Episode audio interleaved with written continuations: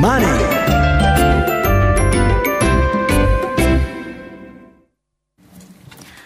サンワテクノス アイアール 特集。このコーナーは証券コードはちいちさんなな東証プライム上場サンワテクノスの アイアール 活動の一環としてお送りいたします。ご出演はサンワテクノス代表取締役会長兼社長の田中博之さんです。そして聞き手はラジオ日経鎌田新一記者です。それでは田中社長、鎌田記者、よろしくお願いいたします。はい、田中でございます。よろしくお願いいたします。よろしくお願いします。えー、さて、足元決算の内容からお話を伺います。えー今年いちがつさんじゅうにちに発表されましただいさん四半期決算。これはしがつからじゅうにがつまでのきゅうかげつの成績ですけれども、売上高がおよそ にじゅっパーセント 増加のせんさんびゃくじゅういちおくえん。そして営業利益は前年同期と比べて ろくじゅうよんパーセント 増益のごじゅうよんおくえんという数字になりました。えー、まず現在の事業環境について教えてください。はい。えーとですね、まああの、えー、だいさん四半期の発表は今あのご説明あったように非常にあのいい発表をできることができました。はい、でここでいうだいさん四半期というのは、えー、実は海外の方はほぼ見えている数字でしてじゅうにがつですからね、はい、それであの国内の方が、えー、くがつまでという数字、あ、失礼、じゅう、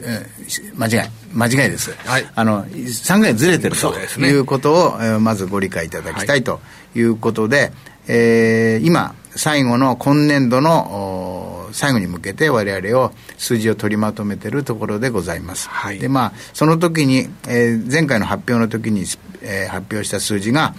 えー、連結でせんななひゃくよんじゅうおく、えー、営業利益がろくじゅうごおく、一株あたりの利益がさんびゃくえんという形を、えー、予想という形で発表いたしております。で、まあほぼ大体この辺のところはもう大体見えてきておりますので、いけるのではないだろうかというのが今日現在の状況でございます。はい。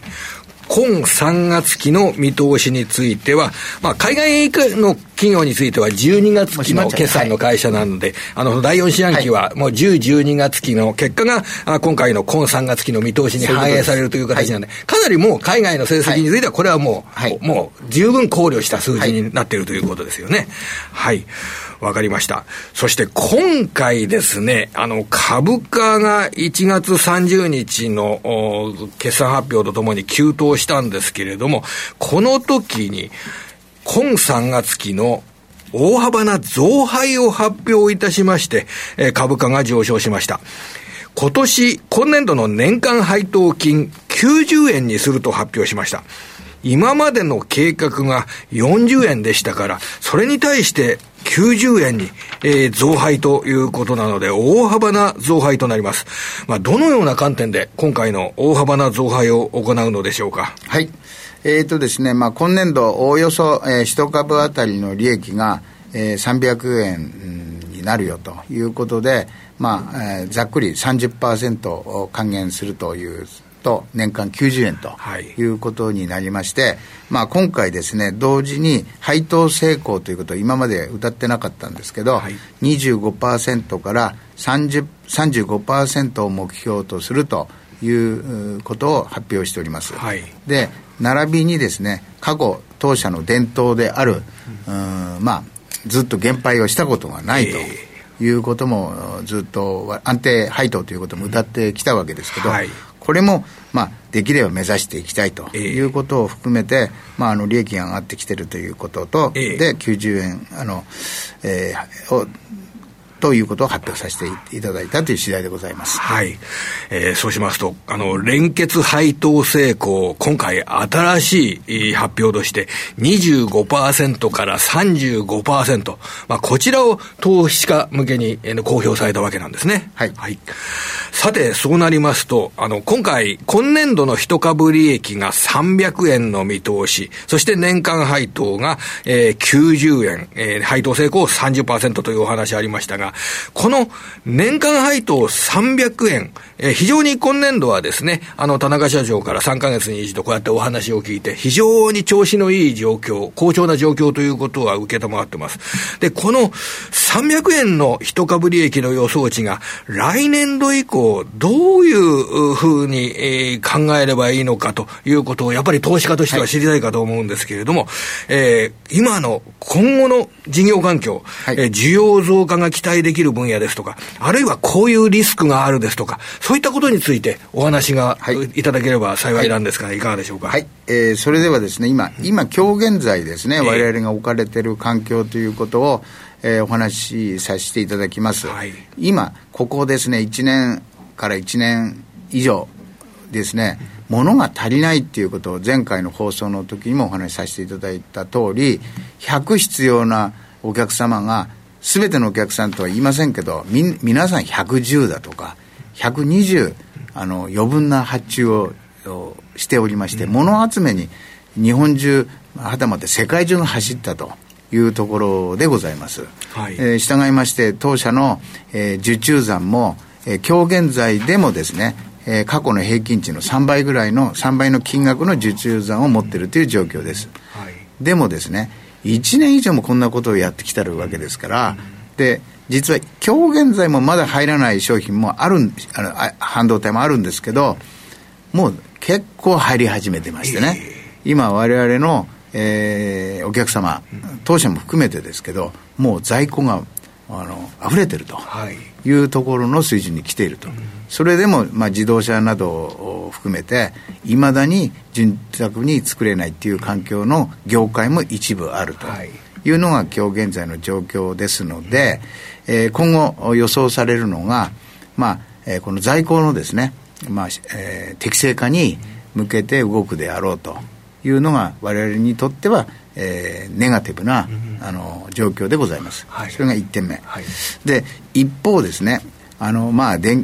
我々家庭もそうですけど、こんだけエネルギー価格が上がりまして、電気代をはじめもう信じられないほどエネルギー価格が上がってきているという状況でございます。それで今どういうことが起きているかというと、まあ、従来にも増して脱炭素だとか省エネだとかということが、今まではお題目だけのことで長方程はちゃんとやってたわけですけど、まあ、ほとんどの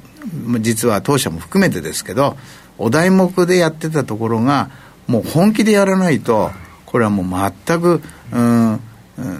立ち行かないという状況に来てるということで、まあ、実は我々はそのような、まあ、なんていうんですか、まあ、e、自動車で イーブイ 化も含めてですね、そういうところが新たな産業として、えー、我々のところに追い風が今ふあの吹き始めているというのが一つ、はい、あと二つ目がですね、うん、まあえー、と先週もちょっとアメリカ行ってきたんですけどね、うん、もうとにかく世界中で日本もそうですけど人手不足、はい、人手不足ということはもう賃金があのどんどん上がってるんですね、はい、ということはあので、まあ、日本でもですね、今まで我々主体でやってるあのロボットシステム、我々が言うロボットシステムっていうのはあのーまあ、産業用ロボットなんですけどね、ええ、まあ、これもよく私はこの場でも話してるんですけど、ええ、ほとんどが自動車産業が引っ張ってきたあのロボットシステムなんですけど、はい、それが我々の一般産業にこう入ってきてるんですけど、ええ、それでもロボット化したという一つの宣伝文句で使われてまして、はい、まだまだ本格的なロボット化自動化っていうのはまだまだこれからの状況でしたと。でここに来てこれだけ人手不足、人件費高騰、これが世界レベルで起きてますのでね、まあ、これも一挙に自動化ロボット化の、えー、あれが相当要求が高まってますし、さらに高まるであろうというふうに見ております。それとみっつめが、まああのえー、今回もですね、中国のから物を仕入れてロックダウンだとかということで、えー、自動車業界をはじめ生産が止まったということで、各社非常に苦い目痛い目をあっておりまして、さらにまあ政治的なリスクも含めてサプライチェーンから中国を外そうという動きも加速されております。具体的には中国で作ってたものを日本に生産戻すだとか、えー、はたまたアジアに、えー、移転するとか、はい、で中国に作ってたものは中国国内専用に売るというような動きが加速しておりまして、はい、生産拠点を動かす、うん、動かすということは、うん、そこにまた設備がいるもんですから、うん、これも我々にとってはですね、まあ、プラスに働くであろうと、えーまあ、そんなことを総合して考えますと、はいまあ、在庫減らしがこれは我々直球で、えー、あのうん減産減益になるもんですから、えーえーまあ、上期は、はいえー、上期、まあ、前半ですね、えーまあ、非常に厳しめに見ております。上期というのは来年度ですか。 来, 来年度の上期、えー、しがつ以降始まるような、そうですね、来年度ですね、はいはい、でまあ後半になってくると、えー、そういう、まあ、中国も実はああいう国ですから、えー、ロックダウン終わってもう一挙にあの加速してますんでね、はい、でまあスマートフォンもはじめそういうのがこう需要も拡大ということもあるでしょうし、えーえー、アメリカもああ言いながらも非常に景気いいもんですからね、はい、ということで、まあ、下期にはね、えー、また立ち上がってというような環境を今考えております、えーはい、ありがとうございます。あの投資家の皆様、そうやってあのにじゅうよねんさんがつき来年度どういうふうに考えればいいのかなというような形で、えー、今教えていただいたかと思います。あのそうするとあのちょっとリスク要因としてはやはりあのここまでの状況の中でお客さんにから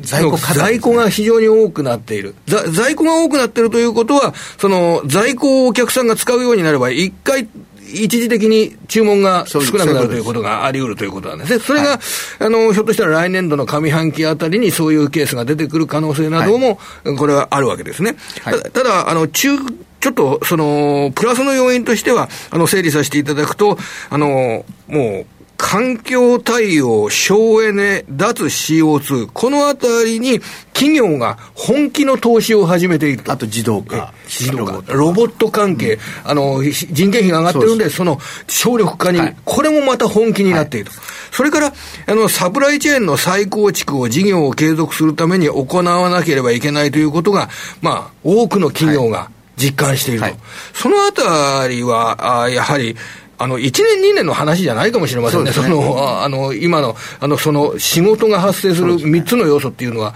来期ですとか、まあこれ中長期で、まあ半導体の製造装置含めてもですね、あの ティーエスエムシー はじめ熊本にまた作るといえば、そこに巨大なあの半導体製造装置の需要が生まれますし、アメリカに作るといえばまたそこに巨大巨額の需要が生まれると、そういう意味も含めて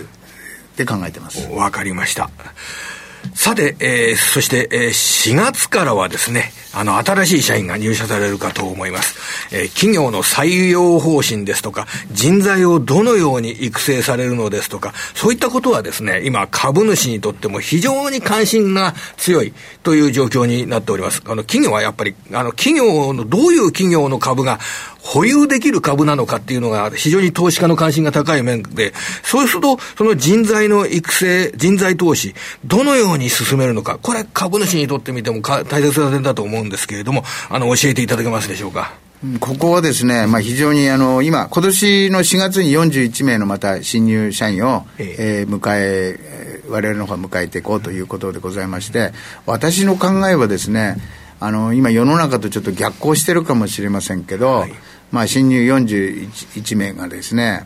定年までね、えー、働ける働いてもらえるような、いや終身雇用を僕はね、うちの事業体は向いてると理解しておりまして、はい、なぜなら我々は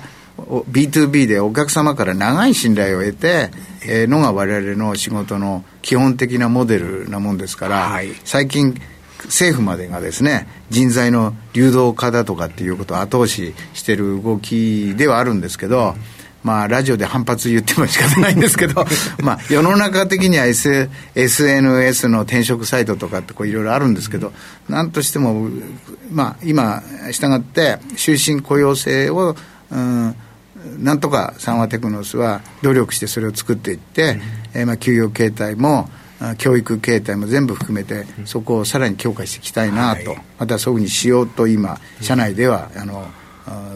詰めてるところでございます、はい、あの入った方々に、えー、ずっと働いていただいて、はい、いい会社員人生だったなっていうことを思っていただくと、はい、やっぱりこれは経営者としては嬉しいでしょうね。それはね。それとね、安心して働いてもらえ、うん、長くね、うん、そうすれば長い先の長期の仕事ができるんですね、えー、と思うんで、我々の仕事って実は目先の仕事だけじゃないもんですから、うん、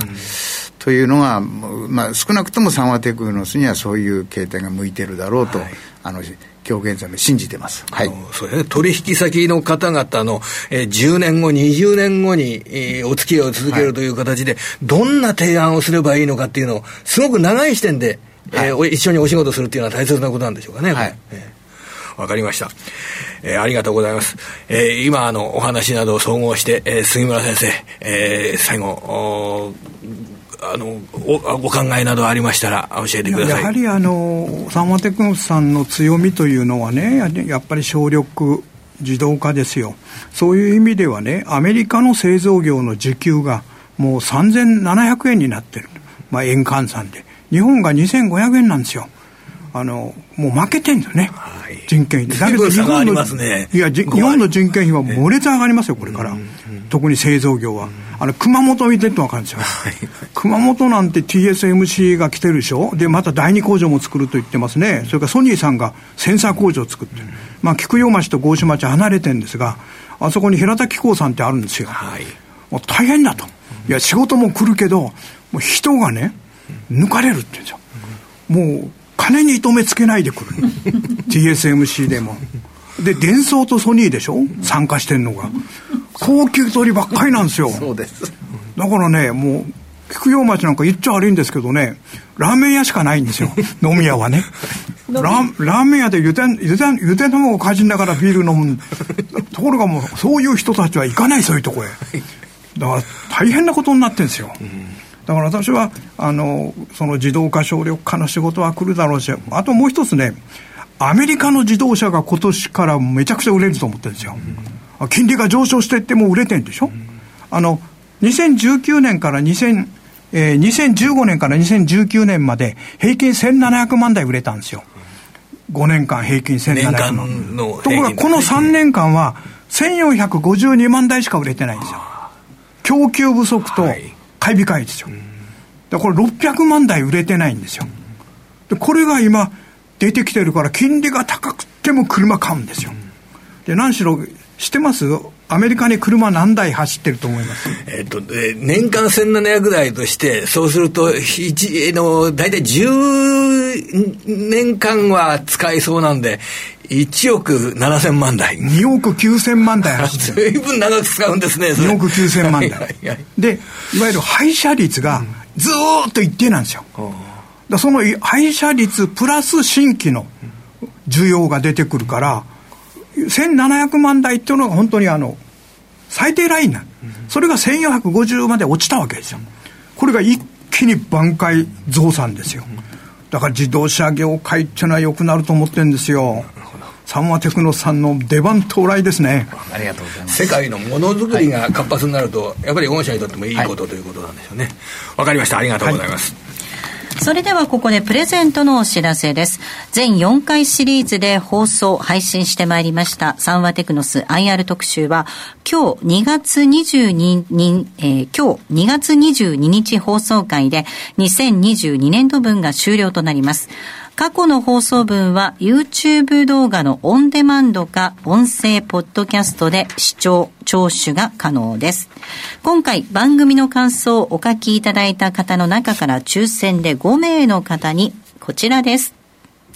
え日記創成の空気除菌消臭装置エアロピュアシリーズ P をプレゼントいたします。大きさがちょうど ごひゃくミリリットル のペットとボトルほどで、重さが さんびゃくグラム とコンパクトなサイズなので持ち運びにも便利です。 ユーエスビー でも給電可能で、お部屋やお部屋や自動車ワークスペースなどでご活用いただけます。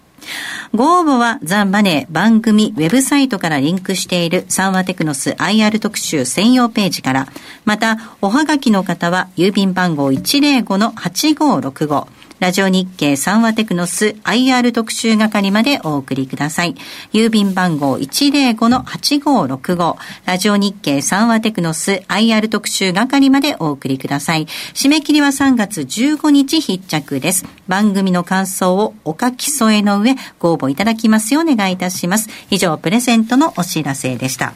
えここまでは田中社長、鎌田記者にお話を伺いました。ありがとうございました。ありがとうございました。サンワテクノス アイアール 特集、ご出演はサンワテクノス代表取締役会長兼社長田中博之さんでした。このコーナーは証券コードはちいちさんなな東証プライム上場サンワテクノスの アイアール 活動の一環としてお送りいたしました。